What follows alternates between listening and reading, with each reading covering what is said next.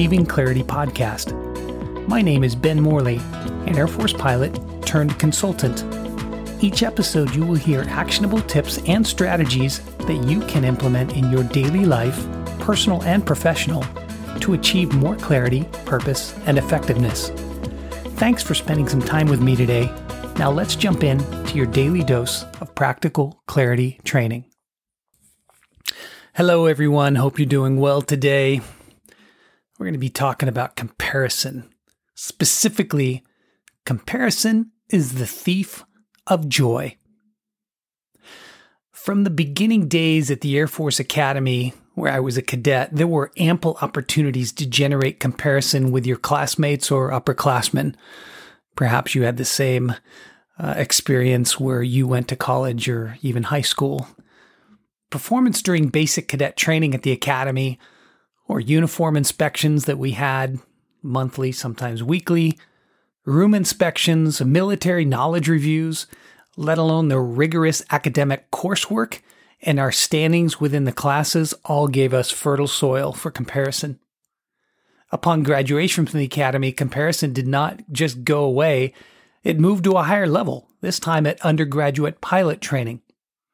There were a myriad of factors we could analyze daily to gauge our performance in the program, program and against each other.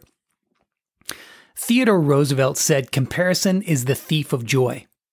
He is right. It is so easy for many aspects of our life to devolve into comparison.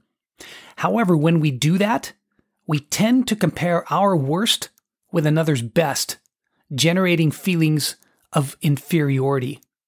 Feeling despair over who we are or what we look like causes us to reject ourselves. I have learned to take my focus inwards and simply compare myself to myself, regardless of the activity. There are many quotes and phrases available to describe this practice, but sometimes the real implementation is more challenging. By choosing to become intentional in this discipline, my performance has always increased, whether it was at the academy, pilot training, or flying a mission with my crew somewhere in the world. When I became, quote, others-focused in the comparison game, my performance often wavered, stagnated, or regressed. Run your own race. Yes, be aware of the other competitors, but do not unduly focus on them.